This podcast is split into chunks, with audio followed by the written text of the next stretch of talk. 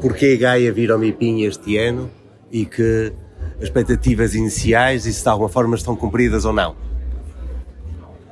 Gaia neste momento é o terceiro município do país, temos um volume de investimento brutal e temos vontade de captar para lá mais investidores e mais investimento. E esta é a feira onde acontece tudo que se passa no mundo, portanto nós tínhamos de estar cá, ao lado do Porto, neste ano, esperemos que para o próximo ano sejamos juntamente com o Porto no mesmo stand, mas afirmar a região como um todo e afirmar Gaia na região e no país. Quais é que são os grandes projetos que esperam poder vir, que vieram, portanto, apresentar ao Mipim? Nós, mais que vir apresentar este ano projetos, viemos para aprender. Eu acho que também na vida temos que aprender para depois poder nos afirmarmos, e sobretudo numa feira desta dimensão. Viemos apresentar aquilo que melhor temos, que é o mar, que é o rio, que é os projetos ligados ao imobiliário nestas zonas, nestas localizações, mas sobretudo tentar captar para Gaia alguns investimentos de envergadura.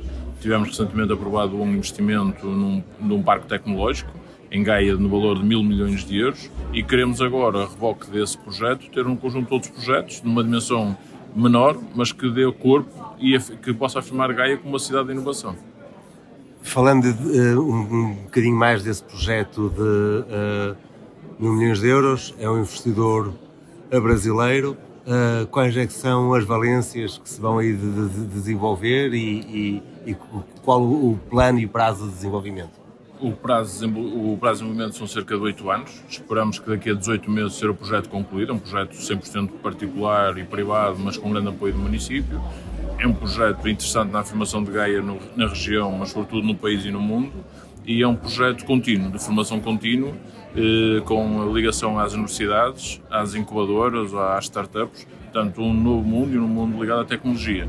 O objetivo é ter pessoas a tirar a licenciatura, mas depois ter uma formação contínua ao longo da vida e poder ligar, interligar e articular a segurança, o bem-estar, as praias, toda aquela envolvente com o ensino e com a formação contínua das pessoas.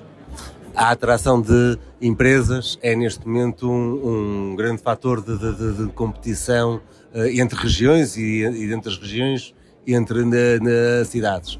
Quais é que são os argumentos que Gaia tem a apresentar para fazer a atração de empresas?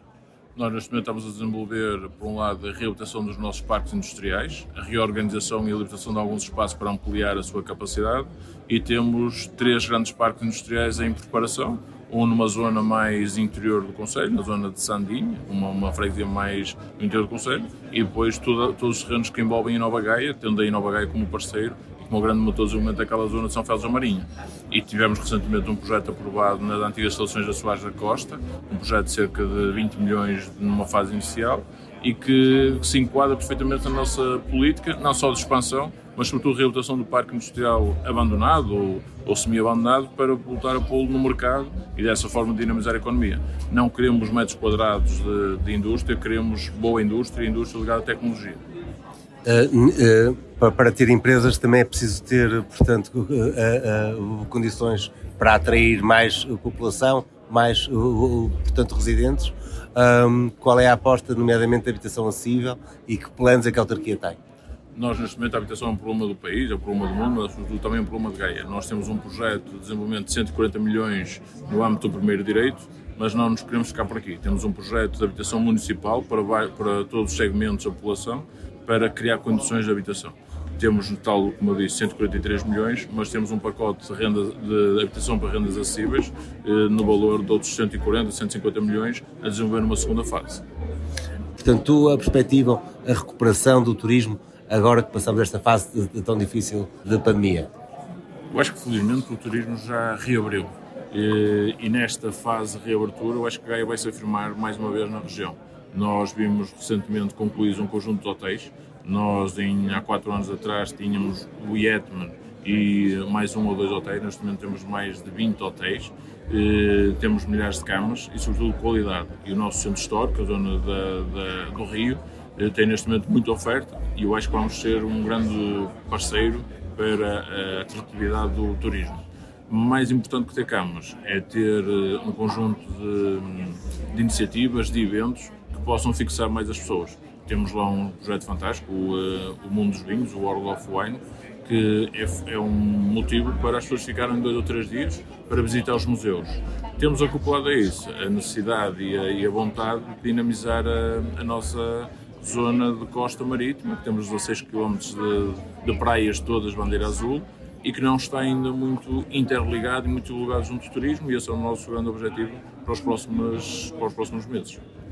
O que é que eu não perguntei que é importante dar conta? Eu acho que Gaia é uma cidade pujante neste momento, é uma cidade jovem, temos mais de 300 mil habitantes e é uma cidade que tem qualidade de vida.